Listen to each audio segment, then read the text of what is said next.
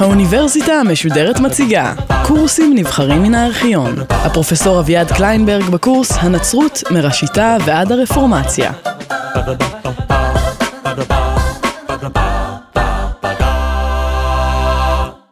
בשיחה הזאת אני רוצה לדבר על, אה, על ישו ההיסטורי ועל הדרך שבה הוא נתפס על ידי כותבי הבשורות. כל האינפורמציה שיש לנו על אודות אה, ישו נמצאת בארבעת האבנגליונים, כפי שהם נקראים ביוונית, או ארבעת הבשורות. שלוש שנקראות הבשורות הסינופטיות, האבנגליונים הסינופטיים, והם האבנגליון על פי, על פי מרקוס, על פי מתאוס ועל פי לוקאס. נכתבו בערך אה, בשנת 70, הווי אומר כ-40 שנה לאחר מותו של ישו, אה, והאבנגליון של אה, יוחנן, שנכתב אה, בערך בשנת 95, אנחנו לא יודעים בדיוק.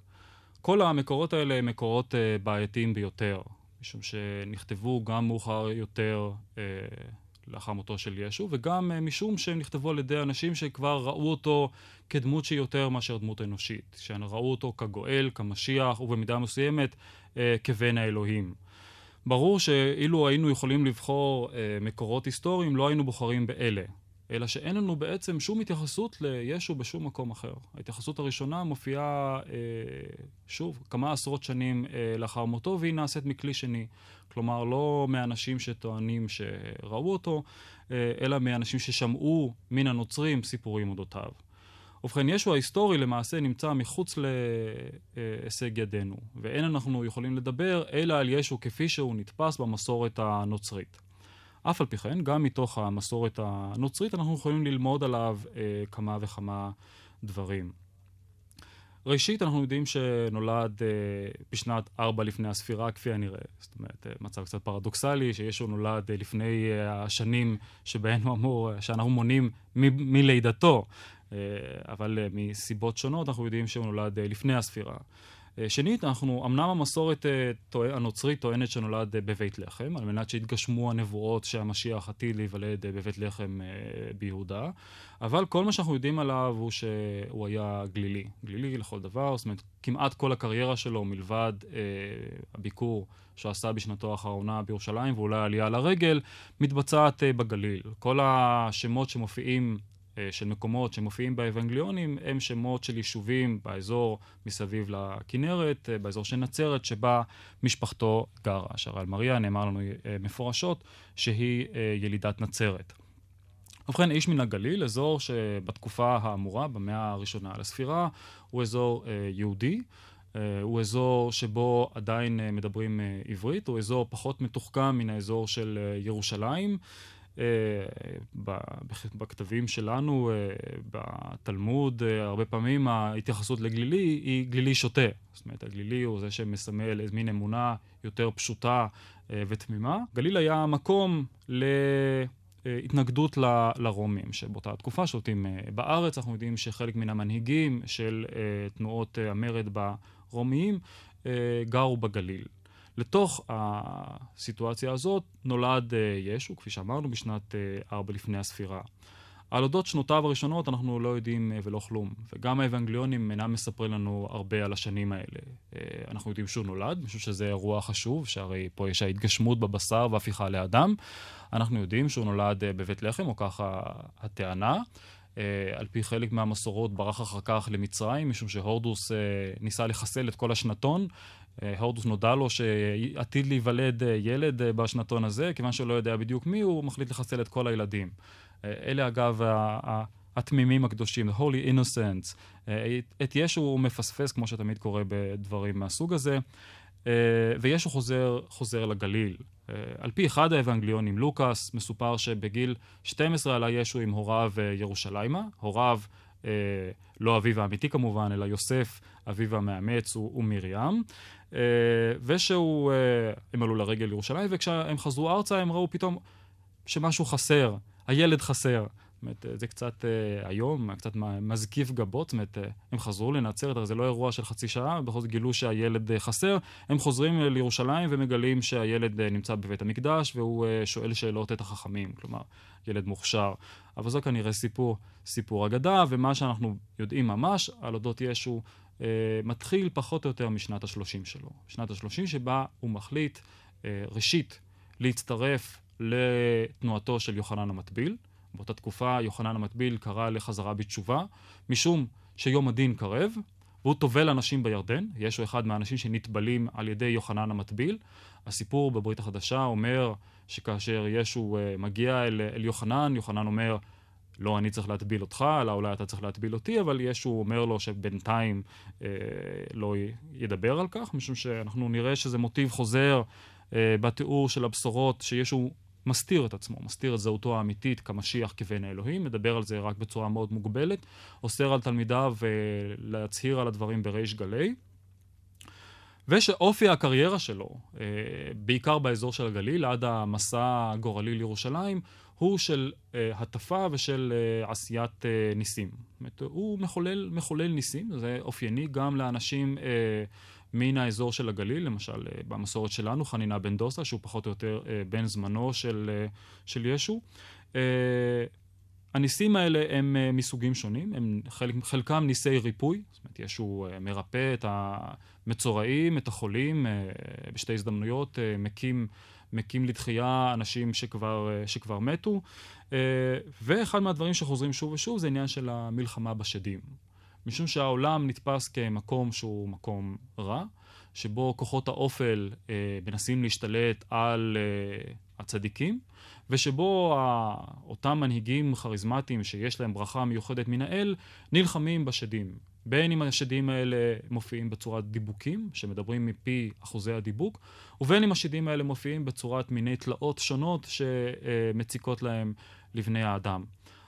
אנחנו יודעים מאז גילוי המגילות הגנוזות אה, בשנות ה-40, שכת מדבר יהודה גם היא החזיקה באמונות דומות. אמונה שהעולם מורכב מבני אור ומבני חושך, ושישנו מאבק מתמיד בין הטובים, בני אור, לבין הרעים, אה, בני חושך. גם תפיסה שאותה נזהה אה, לאחר מכן כשנדבר על אה, הסבל של ישו, שנציגי האור עתידים אה, לסבול מידיהם של שליטי העולם הזה, שהם נציגי החושך לעיתים קרובות.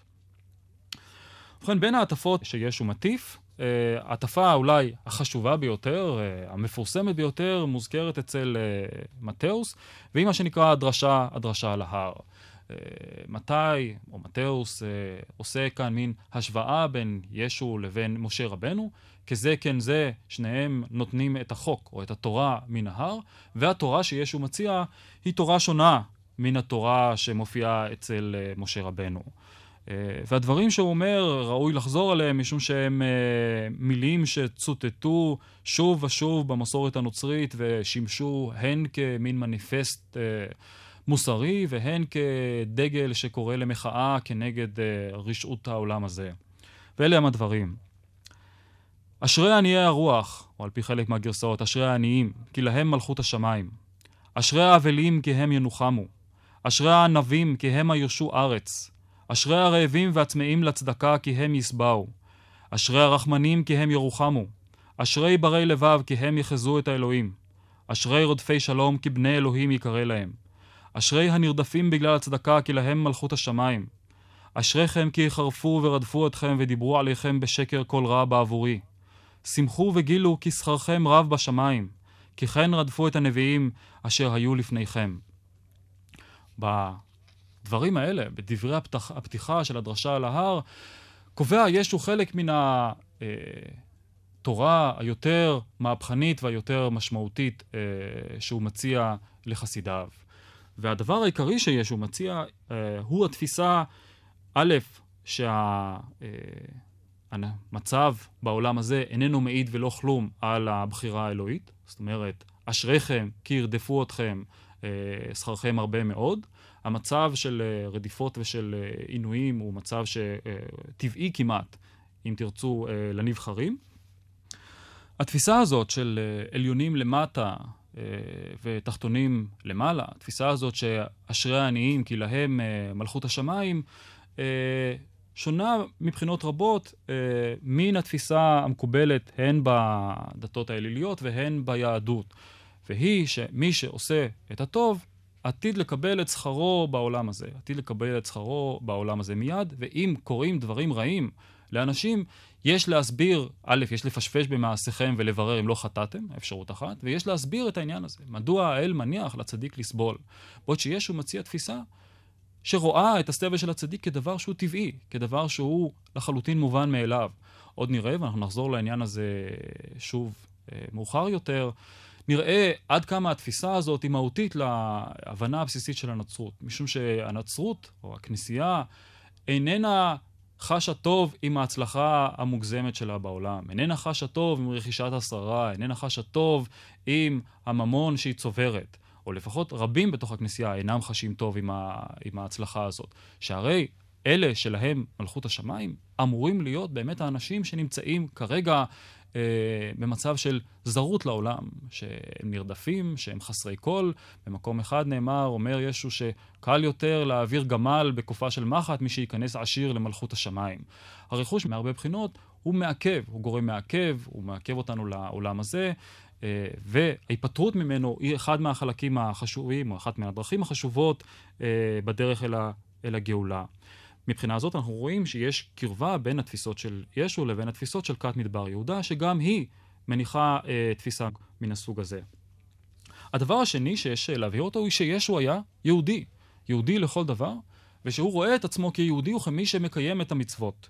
בהמשך הדרשה הוא אומר, אל תדמו כי באתי להפר את התורה או את דברי הנביאים. לא באתי להפר כי למלאות. כי אמן אני אומר לכם, עד כי יעברו השמיים והארץ, לא תעבור יוד אחת או קוץ אחד מן התורה, עד אשר יקום הכל. לכן האיש אשר יפר אחת מן המצוות הקטנות האלה, וילמד את בני האדם לעשות כמוהו, קטון יקרא לו במלכות השמיים. ואשר יעשה וילמד אותן, לזה גדול יקרא במלכות השמיים. במקום אחר, אומר ישו מפורשות, כאשר הוא פונה אל השליחים שלו, הוא אומר להם כך: אל דרך הגויים אל תלכו, ואל עיר השומרונים אל תבואו. לכו אל הצאן העובדות אשר לבית ישראל. כלומר, ישו רואה את עצמו, קודם כל, כמטיף לבית ישראל, כמי שפונה אל בית ישראל.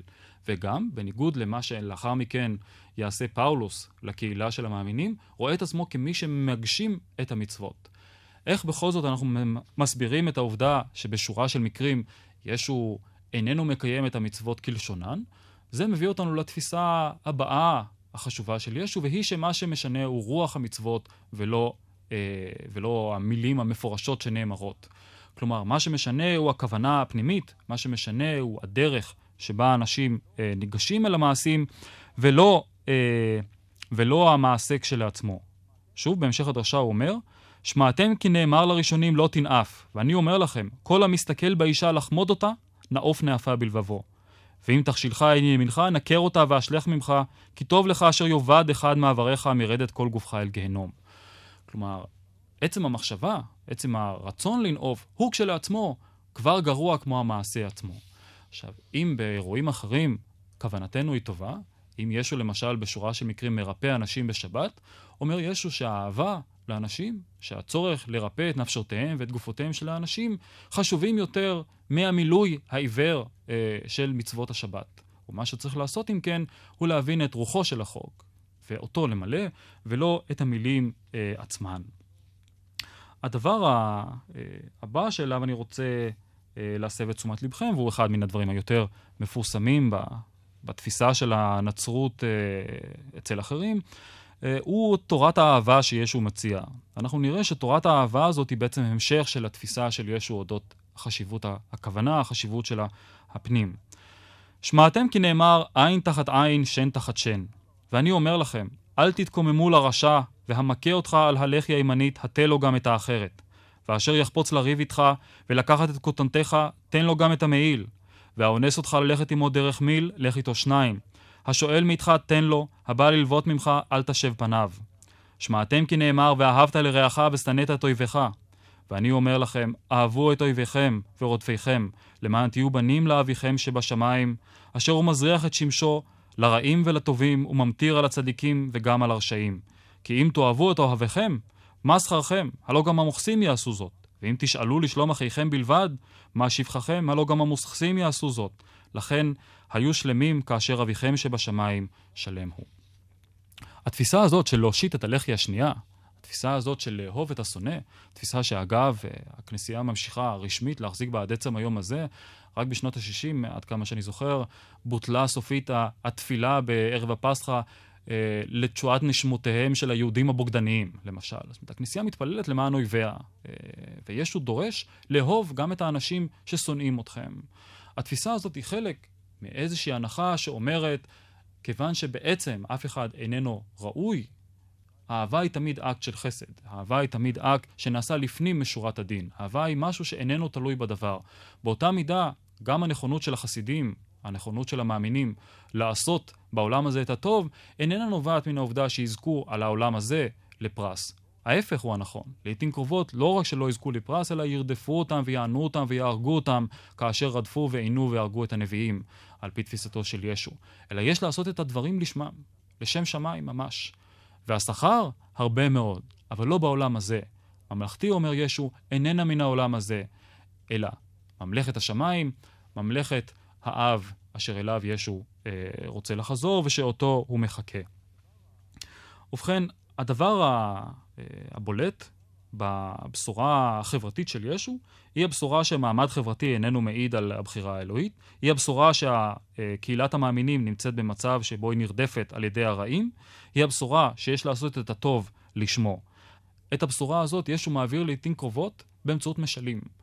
אין הוא מציע תורה סדורה, ישו איננו תיאולוג, מבחינה זאת הוא מתאים לחלוטין לתפיסה שלנו, גם של יהודי אה, מן המאה הראשונה וגם של גלילי, איננו מדבר על תיאולוגיה, אלא הוא נותן משלים שחלקם סתומים וחלקם בהירים יותר, ושמתוכם אפשר ללמוד משהו על משמעות הסליחה למשל. אה, אם ניקח את אה, אחת הדוגמאות, אה, סיפור שמסופר על הבן העובד, מספר ישו על אב שהיו לו שני בנים, הבן האחד ביקש את חלקו בירושה והלך לארץ אחרת, שם הוא בזבז את הכסף במשתאות ומאכלים, ובסופו של דבר הגיע עד פת לחם, הוא הולך ורואה חזירים אצל אדם אחד, והוא מוצא את עצמו שהוא מקנא בחזירים שיש להם לפחות בלוטים. הוא אומר, אני אשוב אל אבי, ואני אהיה עובד אצלו, ולפחות יהיה לי מה לאכול. הוא שב uh, לביתו, האב רואה אותו מרחוק, וכשהוא רואה אותו הוא כבר קורא אליו בשמחה, הוא פונה אליו, הוא מחבק אותו, הוא מנשק אותו, הוא מצווה לשחוט למענו כבש uh, ולעשות חגיגה גדולה. הבן השני פונה אליו ואומר, אני ישבתי איתך כל השנים, ואתה לעולם לא שחטת כבש בשבילי. הנה בא הבן הזה שבזבז את כל הכסף במשתאות ובפריצות, ולמענו אתה שוחט כבש ואתה מחבק ומנשק אותו. אומר לו האב, אתה נמצא איתי תמיד, ואחרי שאני אמות אתה תירש איתי את uh, רכושי. אבל הבן הזה הלא, הלא עבד לנו, והנה חזר, ואנחנו לא נשמח עליו. ובמידה רבה, מה שישו מנסה להעביר באמצעות המשל המסוים הזה, היא התפיסה שאין מוקדם ומאוחר, שגם החוזרים בתשובה יש להם מקום במלכות השמיים, ושהבשורה שלו מופנית אל החולים, כפי שהוא אומר, כאשר אנשים שואלים אותו, למה אתה מטיף אל המוכסים ולזונות? הוא אומר, הבריאים אינם צריכים רפואה, אני באתי לרפא את החולים. גם החוזרים בתשובה, יש להם מקום במלכות השמיים. גם להם ראוי לשחוט, לשחוט את הכבש, אם תרצו, אה, ולשמוח עליהם כפי שאתה שמח על אלה שהיו צדיקים, צדיקים תמיד. ובכן אמרתי שדרכו של ישו היא דרך של אה, הטפה, היא דרך של משלים, שהוא חוזר עליהם, חלקם הוא מסביר וחלקם איננו מסביר, אה, ושבאיזשהו שלב ישו מחליט להגיע אה, לירושלים, כפי הנראה מתוך אמונה שלו ושל חסידיו, שבאיזשהו אופן הוא המשיח. שוב, אני צריך להגיד את הדברים בזהירות, משום שאין לנו אלא העדויות של האבנגליונים. אבל האמונה שישו הוא המשיח. מתוך הכתבים של כת מדבר יהודה, אנחנו יודעים שהמשיח איננו רק דמות אחת, אלא ישנם כפי הנראה כמה משיחים. זאת אומרת, אין זה ברור שישו חושב שהוא המשיח של הדור האחרון, או שזה חייב להיות איזשהו מין שינוי קוסמי בעולם כתוצאה מן המשיחיות שלו, אבל איזושהי בשורה יש לו, ולפחות כך תופסים חסידיו, שהוא המשיח. הוא מגיע לירושלים, ובירושלים הוא נעצר על ידי, ה...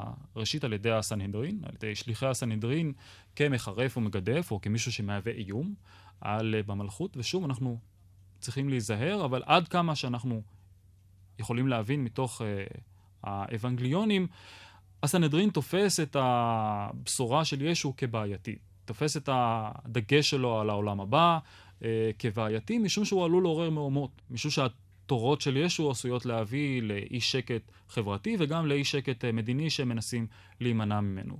ישו מובא בפני הפרוקורטור הרומי פונטיוס אה, פילטוס, לאחר אה, כעין משפט אה, שנערך לו בלילה בפני הסנהדרין.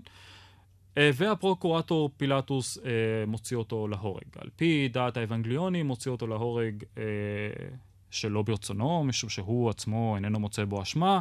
העניין הזה הוא כפי הנראה, או כל התיאור של המשפט של ישו בפני פילטוס הוא, הוא בעייתי. ברור שישו מוצא להורג, ושהתגובה הראשונה של התלמידים שלו היא התפזרות, היא אכזבה. כיוון שישו מת על הצלב, משמע הוא איננו המשיח. לוקח זמן עד ש... חלק מהתלמידים מתחילים להפיץ שמועות כי ישו קם לתחייה, ושהוא, אה, בחזרה שלו לתחייה, בעצם הבטיח את הניצחון על המוות. כמה מילים אה, בקצרה על הדרך שבה ישו נתפס על ידי אחרים, לא ישו ההיסטורי. ראשית, ישו המשיח לבית דוד, והוא מגשים את הנבואות. שוב ושוב האבנגליונים מדברים על ישו כעל התגשמות הנבואות. הנבואות המתייחסות למשיח, מתייחסות לישו. ישו מגשים את הנבואות. ישו הוא עבד האלוהים, כמו אצל אה, ישעיהו, הוא סובל למען, אה, למעננו, את כל חטאינו הוא נשא. הוא בן האלוהים, עדיין איננו יודעים מה המשמעות המלאה של המושג הזה אה, במאה הראשונה. ברור שלגבי היהודים שבין חסידיו של ישו, בן האלוהים אין פירושו אלוהות לכל דבר, אלא איזשהו קשר מיוחד עם האל. ושישו סבל למעננו, שישו הלך מתוך ידיעה, כך מתארים את זה האבנגליונים, ישו ידע שהוא עתיד לסבול בפני, אה, לסבול בירושלים ולהיצלב, והוא עשה זאת מתוך הרצון בדמו לכפר על חטאיהם של אה, האחרים. הוא אומר את זה למעשה בסעודה האחרונה שלו, כאשר הוא מודיע, איכלו את הלחם, זהו בשרי, ושתו את היין, זהו דמי, דם הברית החדשה הנשפך לכפרת עוונות.